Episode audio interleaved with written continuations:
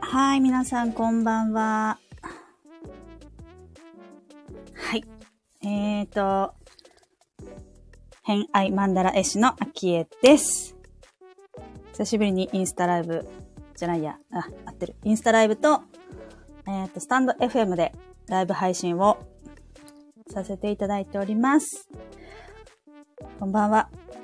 コメントを自由にいっぱいしてもらって、OK なので、どちらもよろしくお願いします。スタイフの方、はちころちゃんこんばんは。寝かしつけで耳だけ失礼します。もうぜひぜひ耳だけで全然 OK です。いつもはですね、偏愛マンダラジオということで、ゲストをお招きして、皆さんの偏愛についていろいろとお伺いするという番組をさせていただいておりますが、なぜかですね、ちょっと前に水星逆行が終わったんですけど、その頃にこうスケジューリングしていたからなのか、今日の5月の22日と5月の23日だけ、なぜかぽっかり私、空いてまして、明日からまた普通に配信、平日毎日配信はするんですけど、なぜかこの2日間は予定を入れてなかったので、急遽ライブをすることにいたしました。はい。何これ。そうなんだ。はい。そうです。なので、何しようかなって思ったんですけど、先週は結構ね、星の動きが結構あったので、この番組ではね、星読みを中心としたお話をしておりますので、星にまつわること、何か配信することあるかなということで考えたときに、先週はね、結構、大移動がありましたね、いろいろと。牡牛座の新月があったりとか、双子座、太陽双子座に入ったりとか、火星も、移動したりとか、ありましたね。で、その中でも、一応、こう、星読み界隈だと大きなメインイベントとしては、木星という星が、牡牛座という場所に、お空のね、牡牛座っていう場所に入ったのが、5月の17日に入りまして、それ一体何なのって話をすると、ですね、この木星っていう天体は、1年間にこう、一つの星座を移動する時間軸で回ってる星なんですよね。なので、一つの星座が1年ということで、星座は12星座ありますので、12年で一回りする天体が木星になります。なのでよくね、雑誌とかにある、こう、1年間の占い、今年の運勢でいい星座は何座みたいな感じであると思うんですけれども、あれは大体その木星っていう星が、その星座に入った時に、大体ラッキースターっていうふうに言われてるので、いろんなものをね、こう拡大したり発展してくれたりする星が木星になるので、そこの星座がラッキーだよみたいなことで、言われることが多いです。それが木星ですね。で、その木星が、今までお羊座に1年間いたんですけれども、今度はお牛座というサインの場所、星座の場所に入ったので、ここから5月の17日から1年間はだいたい牡牛座シーズンということになります。はい。なので、まあそういうね、あ、そうなんだって星のことがあんまり詳しくない人はそう思うかもしれないんですけれども、ですね、まあこう星がわからなくても、こう、じゃあどんな年になるのかなって想像ができる方法がありまして、まあそれがさっき言ったように12年に一度そこの星座にやってくるっていうことは、今から12年前も木星がお牛座に来ていたんですね。なので12年前のことを思い出してみると、自分に何が起きたかなっていうことを思い出してみると、今年1年間、ここから1年間起こることがなんとなくヒントとなりそうだなっていう風に捉えてもらえればいいので、今回のこの、ラジオ配信に関しては12年前一体何してましたかっていうお話をしたいなと思っております。はい。皆さんどうでしょう？12年前なんですけど、12年前っていうとですね、私ここに書いたよね。正確に言うと2011年の6月の4日から2012年の6月の12日までの1年間がお牛座期間でした。どうですかね。2011年から12年って一体自分何してたかなーってちょっと思い出してみるといいかなと思います。その時にそこら界隈で起こったことが、まあ今年また起こるよっていう、まあちょっとしたヒントになりやすいので、少しね思い出してみるのがいいかなと思っております。はい。それで、ですね、まあ、ちょっと社会的なこと何があったのかなっていうのを思い出すと、自分のやってたこととか、自分に起きてたことが思い出せるんじゃないかなと思うので、ちょっとね、社会的なことを発表していきたいと思います。ラサール右さん、こんばんは。はい、いらっしゃいませ。で、2011年の6月からなんですけれども、一応ですね、2011年といえば、まあ、大きい、日本人としてはね、大きいことがあったと思います。震災ですね。東日本大震災ありましたけれども、あれが3月でしたね。なので、6月に木星が移動しているので、そこから3ヶ月後です。どんな時だったかなっていうと、こう、節電って言われて、災害地域以外のところとかは、だいたいこう電力をちょっとね、節約しながら、お店がちょっと暗かったりとか、営業時間が早く終わったりだとか、まあ家でも節電してくださいみたいな、まあ6月なんで梅雨の時期ですよね。で、そこから夏に入っていくので、こうエアコン使いすぎると、落ちるかもしれないみたいなシーズンだったと。覚えてるかなと思います。まあその頃ですね、あのあたりぐらいからの1年間どんな感じで自分の身に何か起きたのかっていうのをちょっと思い出しながら聞いてもらえればと思います。まあそういう原発の停止が相次いだ、電力不足が深刻化っていう風な時期ですね。これはちなみに今ですね、ちょっとネットで拝見してるんですけれども、はい。で、あとあったのが、なでしこジャパン、サッカーのワールドカップで優勝した年でした。なんか記憶ありますよね。はい、なでしこジャパンが優勝した年。あとはね、円高ですね。震災前が1ドル82円だったのが、この時期、秋ぐらい、10月31日ですね。10月31日は1ドル75円だったっていう時期。あとは TPP とかね。大阪府知事、市長ダブル選挙、維新の会が圧勝。元弁護士の橋本さんが市長になった年ですね。あとはね、世界で見ると、北朝鮮の総書記がお亡くなりになり、あとは、こう、ギリシャから始まった欧州危機みたいな、すごく不安定な時ですね。あと、ウサマ・ビンラディン氏のことだったりとか、タイで洪水が起きたりとか、ですね。そういう時期。ちょっと記憶が蘇ってきましたかね。まあでも私たちの生活でどんなだったかって思い出した時にはやっぱその震災後の節電してた時期だったり、まあ被災された方もいらっしゃるかもしれないですけれども、まあその頃ですね、震災から3ヶ月後、そこから1年間、どんなことがあったでしょうか。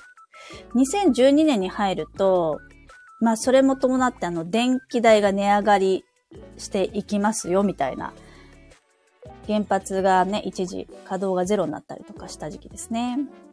あとは北朝鮮の総書記の交代があった年とかですかね。まあ、そんな社会情勢の背景の中、私たちの暮らし、もしくは自分に降りかかったことっていうのをちょっと思い出してもらえればいいかなと思います。はい。まあ、それぞれにね、生活の中で何かあると思うんですけど、ちなみにお牛座っていうのがどんなサイン、星座かっていうと、まあ、不動級っていう、なんて言うんでしょうかね、持続させる力が強い、得意な星座でして、だったりとか、あとは五感とか豊かさだったりとか、あとは価値観みたいなものも担当してますね。まあそういうところがこう拡大発展していくっていう、星座になるんですけれども、で、それがまあ各星座、自分がね、持ってる太陽星座だったりとかっていうところで、こう組み合わせてどんなことが起きるかなっていうのをこう想像、予想してったりするんですけれども、まあ、ちょっと皆さんでシェアしていくのが一番わかりやすいので、もし12年前私こんなことしてましたっていうことがあればコメント書き込んでもらえると嬉しいんですが、ぜひぜひ。はい。それでですね、じゃあまあ、参考までに私何が起きてたかなっていうのをちょっと振り返ったので、これシェアしていきたいと思います。ちなみに私はですね、太陽星座が水亀座。まあ、月も水亀座です。ちなみに水星も水亀座なんですけど、まあ、基本的に太陽星座でいきますね。太陽星座は水亀座です。で、お牛座のサインのところからこう数えていくと、4番目のお部屋になるので、まあ、水亀座4ハウスのところに刺激がいくのが一つ。はい。そして、個人的なネイタルチャート、出生図ですね。ネイタルチャートで見ると、私のお牛座は7ハウスから8ハウスに移動していく1年になってました。まあ、これでわかる方はちょっと想像してもらえればいいと思うんですけども、情報としては太陽が水亀座で、7ハウスから8ハウスを刺激されたっていう年になります。はい。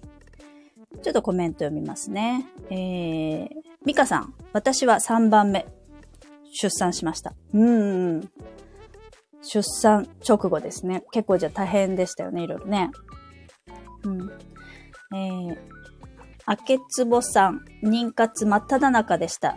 結局子供を持つことは叶わなかったけれど、活動していた自分が何をしていたかっていうのはすごくね、思い出されますよね。はい。そして、私はというとですね、2011年の6月の4日から2012年の6月の12日頃を思い出すと、まあ私の家としてはですね、子供がまあ一人いるんですけれども、出産して、2009年に産んでるので、2年後ですね。まあ2歳ちょっとの子供がいる状態だったので、2歳ぐらいっていうと、まあ大体、1歳半ぐらいから離乳食が始まりますね。ご飯を食べるようになってきます。なので、やっぱりこう、産後はまあナイーブだったりとかすると思うんですけど、まあ一人目っていうのもあったので、かなり食にこだわってました、私。思い出したんですけど。私、もともとこうね、アトピー体質だったんですよ。まあアトピー持ってて、で、子供もアトピーになったらすごく大変だし、あんな辛い思いはしてほしくないっていう思いが強かったので、1歳から3歳まではもう徹底的に食事にこだわって生活をしてましたね。まあ、食べ物とか食事ってお牛座管轄になるんですけど、まあ、まさにかなっていう感じですね。2歳ぐらいだと本当にもう食べ始めて、離乳食がしっかりとこう食事に変わっていく時期にこうね、2歳から3歳になっていくので、そういう時期だと思うんですけど、そう。コメント読みます。あきさん。私は第2子出産します。出産多いですね。産後ですね。産後すぐですね。めちゃくちゃ赤子ですね。ももちゃん、こんばんは。いらっしゃい。はい。で、その2歳の頃、子供が2歳だったんで食事にこだわって、まあお味噌を手作りしたりだとか、もう食べ物も全部もちろんね手作りでやったりとか、まあそういう調味料にこだわったりとか、地元の、その頃は広島県に住んでたので、広島の、こう、道の駅的な、こうね、産直市場みたいなところで野菜、新鮮な野菜を買ってきたりとか、あとは、ホメオパシーとか、アロマテラピーの検定とかも取ってました。アロマもやって、なんか資格を取ったりとかしていた時期。まあ、かなり五感を使ってる感じありますよね。そう。そういう時期で、あとね、やってたのはね、ヨガですね。そう。ヨガの話をすると、まあ私ヨガインストラクターもやってるんですが、子供が妊娠してる時に、マタニティヨガ、妊娠中のマタニティヨガで初めてヨガをしたんですけど、まあ、そこですごくいいなと思ったんですが、まあ、怒涛の育児が始まり、まあ、そんなことしてられないっていうかね、まあ、それはちょっと離れた、その時だけだったんですけど、そこから本当にね、2歳の時に、ヨガを始めたんですよ。友達に誘われて。そう、2012年。2012年ですね。そうそう。で、ヨガを始めたきっかけは、まあ、マタニティヨガで気持ちが良かったっていうのもあるんですけど、さっき言ってたね、私、アトピーが結構昔すごいひどくって、で、ちょっと調子が良くなったけど、産後にまた悪化し始めたんですよ。そう。あ、アキさんも産後ヨガ通ってた。ね、産後ヨガ、いいですよね。産後ヨガはね、まあ、半年は、こう、体はお休みしてて、ゆっくりとこう戻していくんですけど、産後ヨガいいですよね。そうそう。あ、みかきこさんこんばんは。そう、産後ヨガ。産後ヨガ、私でもほんと2歳から。で、そのアトピーが悪化してきて、これはまずいぞと思って。で、まあ、その食にもこだわってるんで、食事の方でも改善したんだけど、ちょっと良くない感じで来てたので、まあ、病院をいろいろ探して、広島の時に。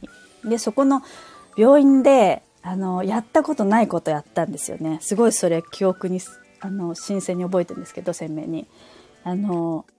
そこの病院では、要は、アトピーになると、こう、ステロイド塗ったりとか、保湿したりとか、いろいろすると思うんですよね。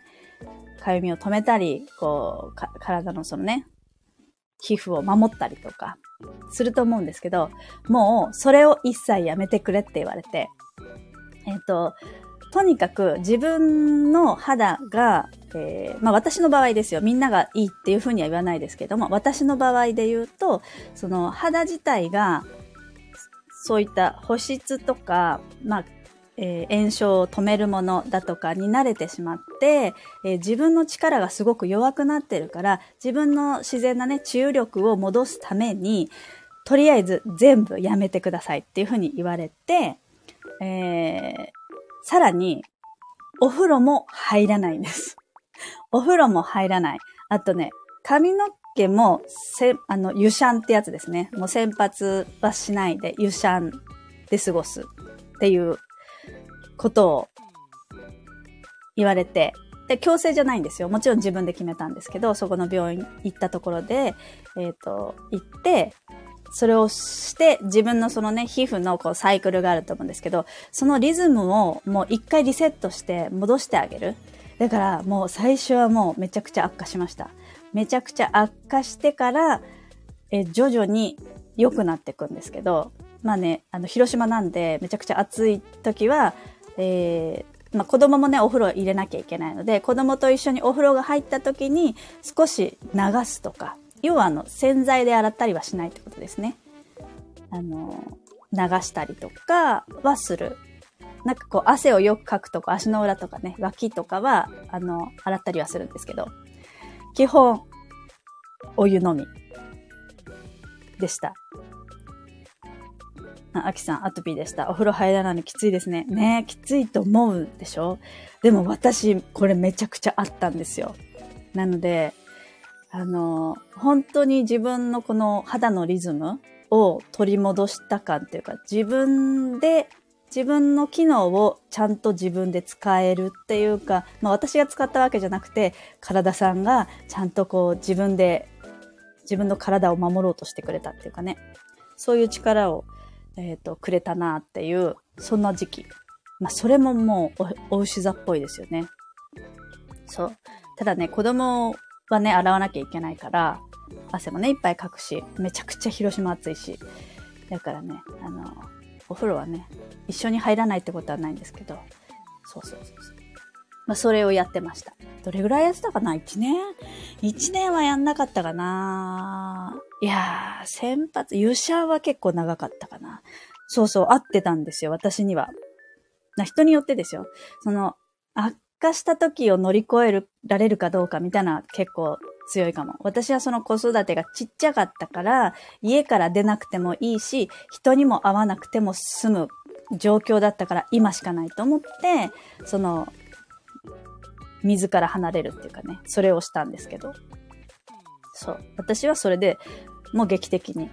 プラス、それでヨガをしてたので、どっちも効果があったんじゃないかなと思います。タイミングがすごく良かった。しかもやっぱりヨガ自体も、五感を使う、呼吸、自分の内観をしたりとか、体に触れるし、体を扱うことなので、それもすごく良かったんですよ。そう。なので、ヨガをしつつ、そういったお風呂に入らないっていうことをしてた時期。で、広島にね、通ってたヨガ教室というかスタジオが、2012年の6月に、だから、お牛座期が終わる頃かな？うん、そう。その頃に、近所にね、寺子屋シャンティっていうところに通ってたんですけど、今、ないのかな？で、そこは、もうね、築110年の古い古民家を改装して、もうね、大広間みたいな。温泉旅館の大広間みたいなところでヨガをするんです。畳の上でね。そう。そこがオープンして、本当にね、自転車でちょっと行ったところぐらいのところにオープンしたので、そこに通い始めたんですよ。子供が2歳だった記憶があるので、そう。で、そこでヨガの資格とかも取ったんですけど、そう。だから五感系とか体、体感をすごく感じたのはその辺だったなっていうのは感じます。で、個人的にはネイタルチャートの中で7から8ハウス刺激されていく年だったんで、それどんなとこだったかなって想像すると、ヨガをすることで、自分の世界の広がりがあったのと、子供を産んだことで、コミュニティ変わりますよね。転勤で行ってたので、もともとそこに友達がいなかったみたいなのもあるんですけど、その時に知り合った、親友がいるんですけど、それも放送、子供が同い年の子がいて、で、その親、お母さんとすごい仲良くなって、もうそこから、かなり食のこだわりだったり、ヨガをしたりとかも、その子と一緒にやってたので、すごく8ハウスって、どっちかっていう人との深いつながり、特定の人との深い関わりとかっていうのも表してるので、その辺も12年前だったかあれって思って、なるほどってすごく納得をしました。ミカさん、寺子屋シャンティ聞いたことあります。ありますか？私がその頃行ってた時はね、4年間ぐらいはあったかな。うん。でもその後、あっちのね、中区の方はビルがあるんですよね。あっちでシャンティヨガがあって。そう。あっちの方にもちょこっと行ったり、資格取った時とかに通ったりして、今はオンラインしかやってないかな、もしかしたら。でもすごい先生いいんですよ。広島の方はおすすめします。シャンティヨガさん。そう。なので、五感を使うことと、あとは人との関わりっていうのがすごく変わった時期だったなっていうのをちょっと思い出しました。はい。皆さんどうですか ?12 年前、震災後の節電シーズンの夏ですよ。震災後の初めての夏からの1年間どうだったかなっていうのを、話してる間でもいいのでシェアしてくれると、太陽星座は何ですとかでもですね。そう、そんなことがありましたね。なんか子育てもね、ちっちゃい頃はすごく悩みますけどね。そうやって人と関わりが増えてくるといろんな情報も入ってきて、リアルにね、そういう時期だったなと思っております。あとね、で、サビオンシンボルが、の話をすると、私のね、サビアンシンボル、太陽のサビアンシンボルが、水亀座の23度なんですけど、これがね、座ってすべての手足を振っている大きな熊なんですよ。これ、まあ、水亀座っていう、こう、理性的なね、思考優位の星座なんですけど、どんなサビアンシンボルかっていうと、こう、自分で、その両手足をコントロールするっていうことなんですよね。で、結構キーワードもヨガが入ってきてて、おーって思ったんですけど、後からね、それは星を知ってから知ったんですけど。そうそうそう。コメント、ももちゃん、12年前チャランポランでしたね。ちょっとももちゃんのも後でシェアしたい。シェアしていいよね。はい。そう。そんな12年前でした。いいです。はい。で、ちょっとじゃあ今、ももちゃん話が出たので、シェアをさせていただくとですね、今回はちょっとね、急遽だったので、今日ライブするって言ったの今日の朝かな、多分。今日の朝だったんで、そんなにね、レターとか DM とかもらってないんですけど、もらったレターを一つ紹介したいと思います。ももちゃんからね。読みます。あきえさん、いつも面白い企画ありがとうございます。12年前、まだ働いてたよなと思いながら、どうしても振り返りたく、インスタ、フェイスブック、アメブロ探しまくって見つけました。12年前の今日、もう本当に今日で調べたのね。飲みに行った旦那が、早朝にかかとを骨折して帰宅。かかとの骨なんだね。結構じゃない？その日は私も職場の人と飲みに行っていたので、互いに酔っ払いのまま病院行ったという事件があった日でした。結構鮮明だよね。旦那は痛がって大変。痛いんだ。付き添いの私は二日酔いな上、寝てないからボロボロ。旦那が今の仕事に転職してすぐの出来事だったので、これは解雇されるんじゃないかと心配していましたが、なんとか解雇は免れ、今もその仕事を続けています。よかったね。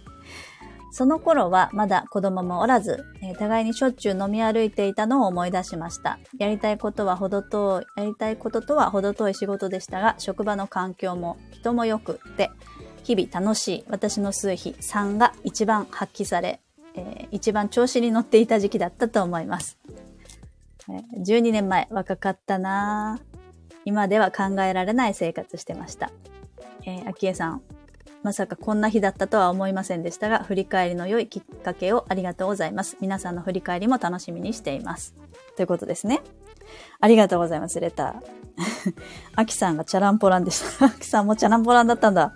でもさ、子供を産む前なんてみんなチャランポランだよねって思うんだけど、相当、まあ私も前言ったんですけど、まあ、全然普通に、就寝時間の平均はだいたい午前2時か3時でした。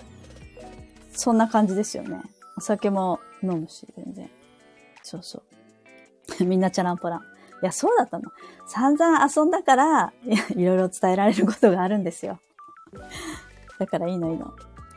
そう。で、子供を妊娠してから、急にね、人間として、ちょっとこう、浄化されますよね。私はそうだったんだけど。見つめ直すみたいな。もう親になるんだから、親になるんだからってわけじゃないけど、でもね、一つの命を預かる身になったがために、責任感はちょっと感じるよね。そう。確かに浄化されました。ね。浄化されるよね。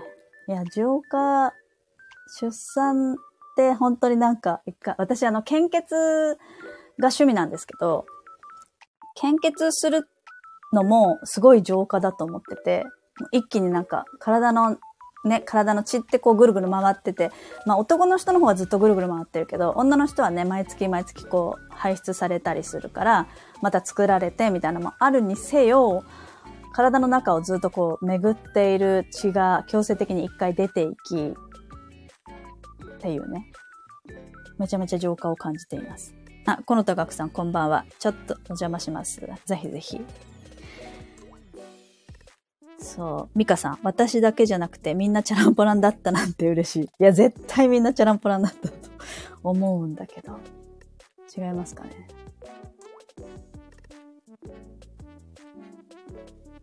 そう。このとがくさん、私もよく献血してた。ね。献血いいですよね。札幌はね、ハッサムに確かセンターがあった気がする。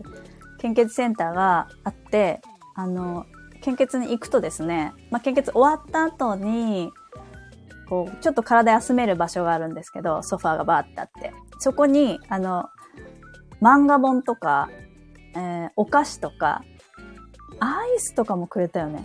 アイスとか、ジュースも飲み放題。だジュース、お菓子、アイスはね、コインもらったな。1個もらえて、あと他が食べ飲み放題みたいな。で、漫画読み放題みたいな感じなんですよ。子供を一緒に連れてったの、待ってる年齢になった時に、またそこ行きたいみたいな感じでした。あ、献血いっぱいいますね。44クローバーさん。こんばんは。献血してきました。してきたの？今日とか？あ、そうなの？ハーゲンダッツ食べてきました。やっぱり各地そうなんですね。このとがくさん、最近は献血いけてないな。なんかスッキリするんですね。でも最近ね、抜いてくれないんですよ。なんていうの？なんだっけ？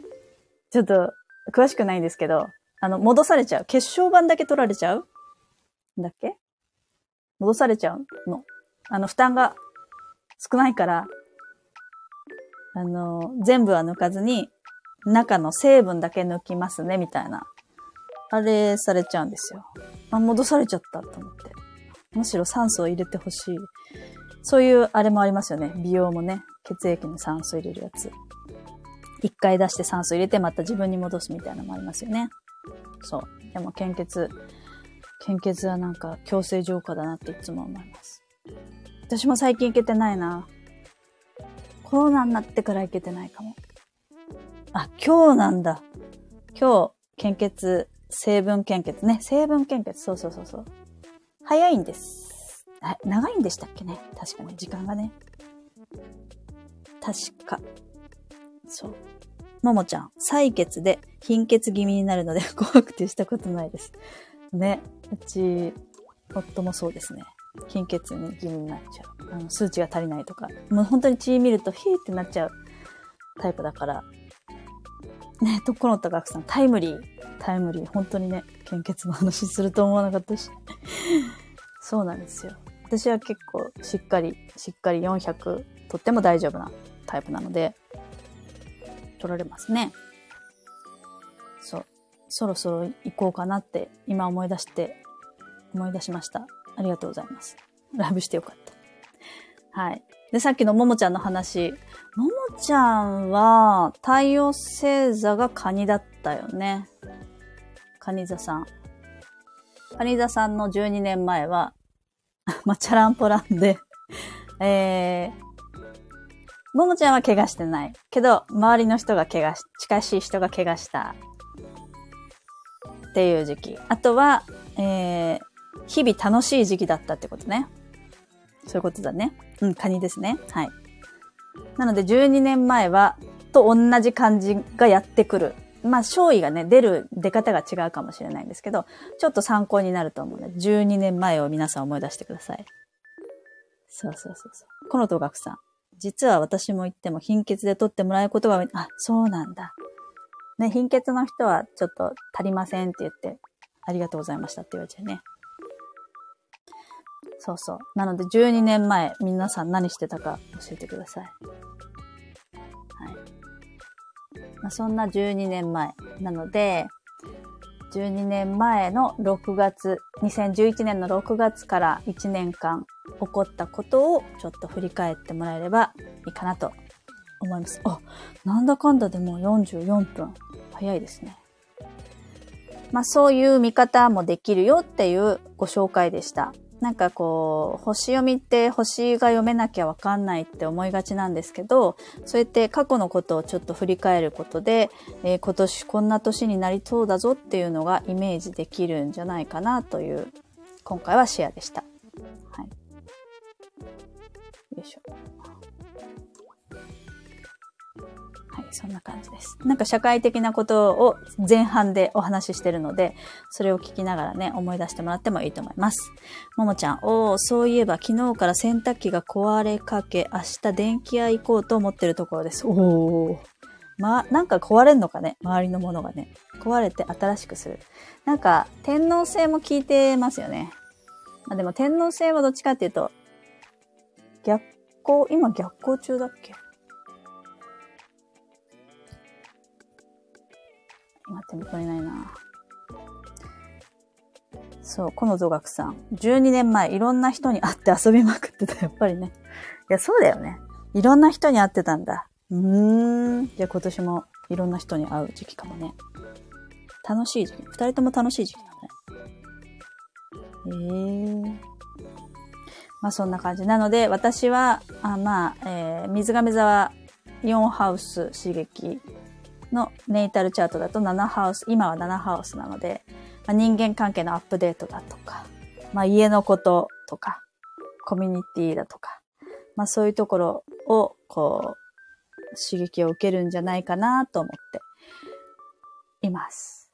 まあね、こういうね、スタンド FM を始めてからツイッターやったりとかして、ちょっとね、こう、関わり方が少し変わったり、発信の仕方が変わったりとかっていうのはしてきてる感じは、あるので、なんかイメージはできるかな。でもその豊かさとか五感とか、まあそういうのはどうだろうな、どういう風に出るかなっていうのをちょっと想像しつつ、意識しつつ、私、牡牛座には何もないので、よく分かってないんですよね。しかも、牡牛座の対応してるハウスは2ハウスなんですけど、2ハウス海洋星なんですよ、私。さらにこう、ぼやけるみたいな。2ハウスも牡牛座もよう分からんみたいになっちゃうんですけど、まあ、ちょっとね、意識してみるのがいい時期になると思うので、その辺も意識してみるといいと思います。ももちゃん、このとがくさん、お互い楽しい時期なのは嬉しいですね。ね。二人とも楽しい時間。二人で楽しいことしたらいいよ。まあやってるか。夜ね、インスタグラムのももちゃんと、デルフィーももさんと、このとがくさんは、インスタライブでね、手芸ものづくりをしながら、夜に飲みながらインスタライブするっていう。飲みながらやってるから全然もの作ってないっていうね、インスタライブやってるので、お暇な方、たまに月1ぐらいでやってるかな？多分やってると思うので、はい。やってみてください。あ、そう、スナック手芸、笑って作れてませんだよね。そう。この間行けなかったけど、1回目かな？行った時は全然作ってなかったよね。全然喋ってるだけだ。そう、飲んでばっかりで作ってない。でもあれ面白いので、またぜひやってください。はい。そんな感じで、星読みの木星のシェアはこんな感じなんですけど、もし皆さんもね、12年前そうだったって思い出したことがあれば、終わった後、これアーカイブ残るので、そこでコメントでやり取りするのも私楽しみにしてますので、よかったら書き込みしてみてください。はい。あとはね、こちらこそありがとうございます。あとはね、今日は昨日私、ちょっとここからはもう雑談というか、昨日の話するんですけど、昨日、米津玄師さんのライブに行ってきまして、まあ、一人で行ったんですけど、家族分も申し込んだんですけど、そっちは外れて、個人の方だけ当たったんで、参加してきたんですよね。で、前の日に、ちょっとグッズは先に買いに行って、で、日曜日にライブだったんで、ライブ参加してきたんですけど、もうめちゃくちゃ良くて、まあ私の偏愛の一つなんですけど、北エールっていうところで、総合体育館かな、やったんですけど、こうね、地方はこの狭さがいいんですよね。こう東京とか横浜とかだと、こう箱が大きいし、まあ人もね、いっぱい集まるからなんですけど、箱が大きいと、やっぱり、米津さんちっちゃいってなると思うんですけど、北エール、私、結構ね、真横の2階席だったんですよ。なので、結構かなり近くで見れて、肉眼で見れたので、めちゃくちゃ良かったんですけど、前のね、前回のライブツアーハイプっていうのが、コロナがあって中止になってしまって北海道来なかったんですよね。で、今回何年ぶり ?4 年ぶりぐらいかなにやっと来てくれてのツアーだったので、まあみんなお久しぶりで楽しみにしてたんじゃないかなと思うんですけど、参加された方ね、一緒に参加できて楽しかったのでよかったなと思うんですが、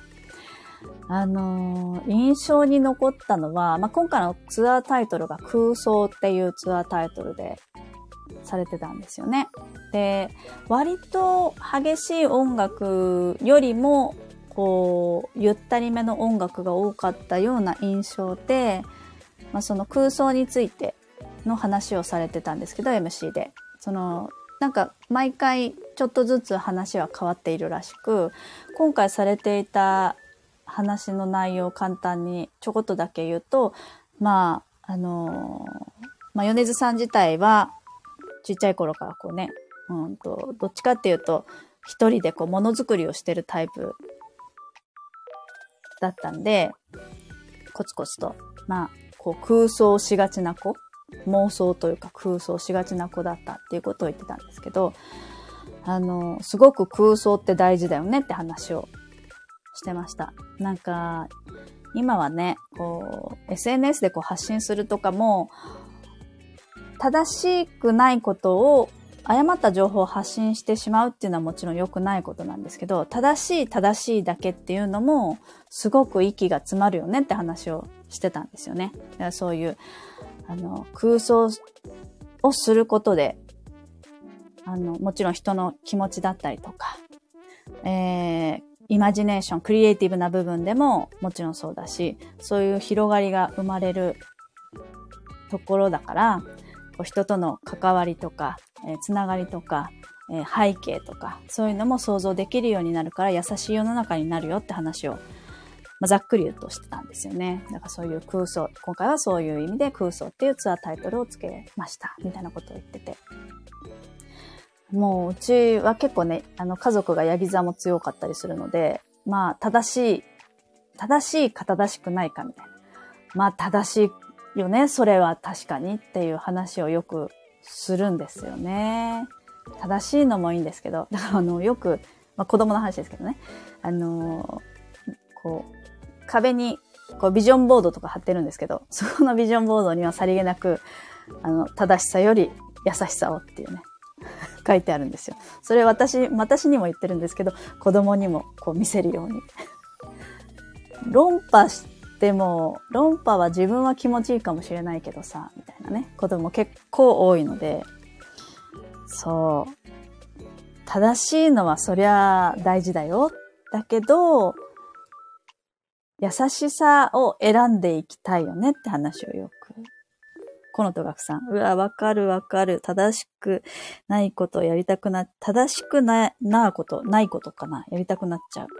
そうなんだ。そう、正しい。私もでもね、実は火星がヤギ座なんですよね。そう、だからね、正しくない、ルール違反とか、ちょっと燃えちゃうみたいなところが、なきにしもあらず。なので、まあ、判断はしていいけど、それをこうリズメしていくっていう。うちはでも結構リズメ、夫も結構ヤギ座持ってるので、子供を叱るときとかはね、とにかくみんなでとことん話そうみたいな。そうそうそう、正論という方、そうですね。そう、ぶった切っちゃいがちなので。だけどそれに対してまた正論で返してくるもんだから、そうだね、それが正しいかもしれないっていうのは素直にこうね、会話はするんですけど。やりがちなんですけど、でもこうそれは一回置いといて、正しいか正しくないかは自分の中ではあるかもしれないけど、それはそれとして一回想像してみるっていうのはすごく大事だなっていうのはすごい昨日感じてましたね。そう。あとね、私こう踊る人が好きなんですけど、昨日小春さん来てたんですよ。ダンサーの女のダンサーなんですけど、わかる人いますかね。小春さんが急に来てて、まあ前日も来てたらしいんですけど、私それツイッターとかで見てなくて、あれもしかしてって一人で踊ってる曲があったんですけど、よーくよーく見てたら、小春さんだと思って、私はそっち、どっちかっていうと米津さんよりも小春さんを見て、釘付けになっていたっていう。もうなんか、筋肉とかやばいですね。めちゃくちゃダンサーさんいっぱい出てくるんですけど、脊柱起立筋っていうか背骨周りの筋肉の美しさをすごく見てましたね、昨日私は。そう、生で小春さん見れたんですよ。すごいですよね。ちょっと感動しちゃった。そう。ダンサーさんも見れるのは私は結構楽しみなんで、毎回。やっぱり表現が豊かだったな。やっぱダンスに豊かさを結構感じるかもしれないなって最近思いました。ももちゃん、あきえさんすごい日だったんですね。そうなんですよ。よかった。昨日はすごく久しぶりに良かったです。めちゃくちゃ踊ってきました。隣の人迷惑だったかなと思うんですけど。なんかね、ちょっといい話すると、私の席が、端っこだったんですよね。端っこよ、ラッキーって思ったんですけど、その後に来られた方が、ちょっと杖をついた方と一緒に、多分親子だったのかな、親子の方がいらして、で、私の隣とその隣の席だった感じで来られたんで、あ、端っこの方がいいですよね。よかったらこっちどうぞって言って、こうやって、席をこう交換したんですけど、そしたら、ありがとうございますとか言って、もしよかったらこれとか言ってもらったものがあって、なんかね、手作りなんですけど、それこそその空想絡みの、こう自分で手作りした紙と、あと、ちっちゃいね、多分あれ、CD の前の、なんていうんですか、一緒に入ってるやつ、サイコロがあるんですよ。こうダイヤ型のね。あれ、何のやつだ？フラミンゴだったかな？違うな。フラミンゴはリングだったから、その後のやつのサイコロがまああったんですけど、それをアクセサリーにしたものと、あとちっちゃいお菓子が入ったものを手渡してくれて、うわーと思って。なんかそういうちっちゃい、アメちゃんとか持ってるんですけど、やっぱりね、ちっちゃいプレゼント常に持っていたいなってまた思いました、その時。なんか、こう、人の優しさに触れた時に、それをお返ししたいなって、まあ、ありがとうとか、言葉では言うんですけど、なんかそういう人の想像を超えるサプライズ的なお返ししたいじゃない。したくないですかね。したいんですよ、私。だから、うわ、めちゃくちゃいいと思って。そう。それを、すごくあったかくなったし、これやりたいってすごい思いました。ね、素敵ですよね。小春さんで Z 世代のこと知った。そうなの？どういうこと？私、わかんない。小春さんが Z 世代なのかな？そう、そんなこともありつつ、で、私の隣、もう反対の隣っていうか、にいた子が、どれぐらい？高校1年生とか、すっごい若い子なんですけど、男の子で、私より身長高くて、ちょっとね、息子に似てたんですよ。身長高くて、ちょっと細い眼鏡かけてて、だけど、多分ライブ初めてかな。あんまり慣れてない感じで、ここ乗りたいけど、乗っていいのかなみたいなのがすごく感じて、ビシビシと感じる方が隣にいらして、立ち上がるタイミングとか座るタイミングとかをこうちょっとね周りの様子見ながらだったので、私は無言な圧力でここは乗るとこだよみたいな私がなんか周りの人がノリノリじゃないと乗れないとかってないです？ちょっと周り気にしちゃう人とかだとね、なんか私だけあんまりやったらあれかなとか、ここを手叩くところなのかなとかって様子見ちゃうとかあると思うんですけど、そう私はもう気にせずに踊りたいように踊り、ちょっと周りどうだっただろうって思いながら、結構静かな、北海道はね割と静かなんですよ、オーディエンスが。表現が、投げかける声とかも割と少ないと思うんですけど、結構シャイなんですよね。そうシャイだからあんまりこうやってなくてもう私は、まあ、普通にめちゃくちゃ踊ってましたね、ずっと。そう踊るのも久しぶりだったからめっちゃ楽しかったですっていう昨日でした。はい、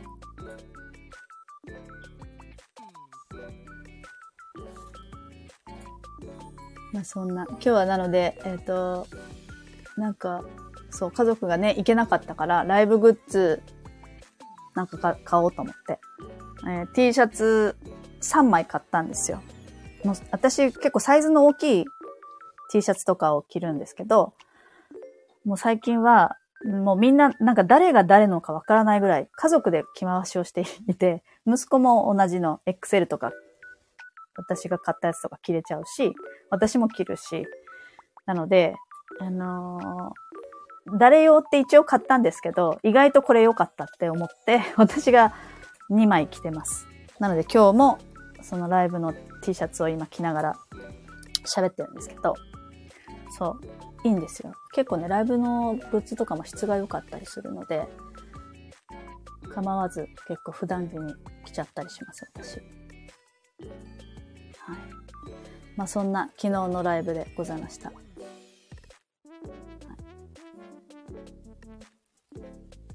ということで、9時になったので、まあ、1時間ぐらいしようかなって思ったので、前半は木星お牛座期と、の話と、12年前の出来事、世の中の出来事と12年前の私のシェアの話。そして後半はちょっと米津さんの昨日のライブの話をさせていただいたんですが、なんかね、昨日中ちゃんってギタリスト、米津さんの幼馴染の方がギターやってるんですけど、中ちゃんが、小樽に遊びに行ったらしくて、私来月母親がこう遊びに来るんで、小樽行くんですよね。で、その小樽どこ行こうかなっていろいろ調べてて、ほぼルートは決まったんですけど、中ちゃんが天狗山に行ってきたって話をしてたんですよ。私天狗山聞いたことあったけど行ったことはなかったから、ちょっとね、天狗山も行こうかなと思っています。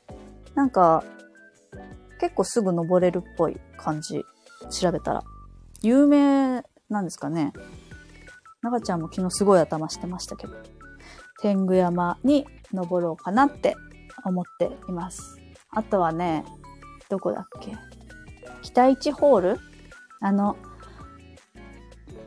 ランプをね、全部ろうそくで、北一ガラスってガラス屋さんがあるんですけど、お店のホールの中の電飾が全部こうランプで、火でこうつけて回るみたいなのをしてくれるので、それ朝一で行って、ステンドグラス系の美術館巡り、天狗山登りみたいなことをしようかなと。またそれ6月にやってきたらライブでも話そうかなと思っています。はい。そんな感じで。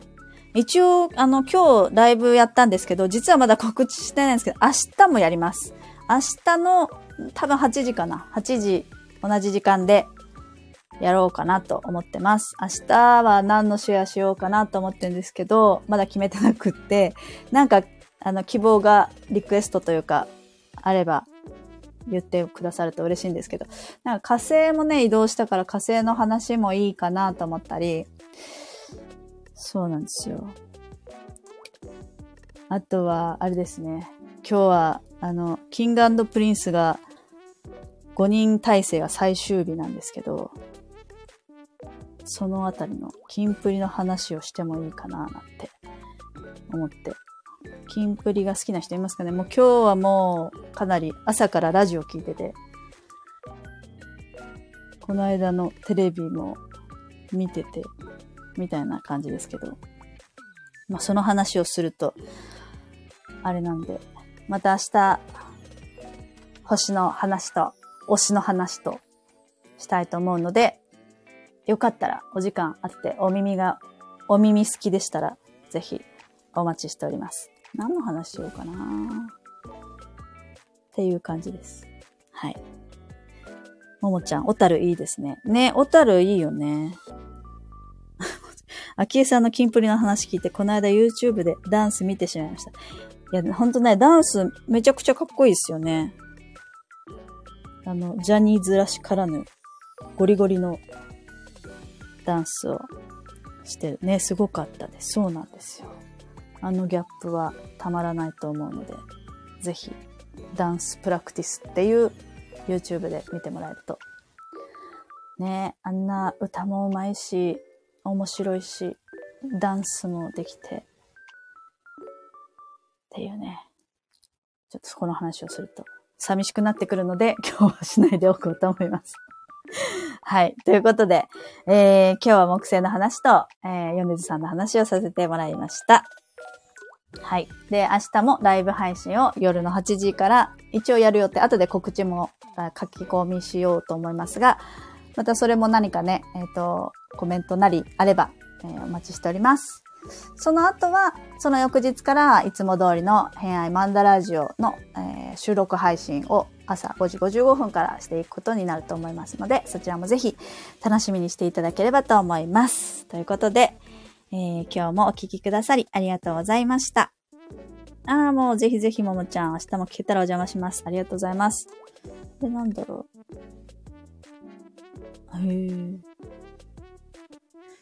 ミカさん、リクエスト出してるけど違うよね。はい。という感じでございます。ということで、はい、締めたので、今日も一日お疲れ様でした。また明日、お時間が合う方お待ちしております。ということで、偏愛曼荼羅絵師のあきえでした。では、また。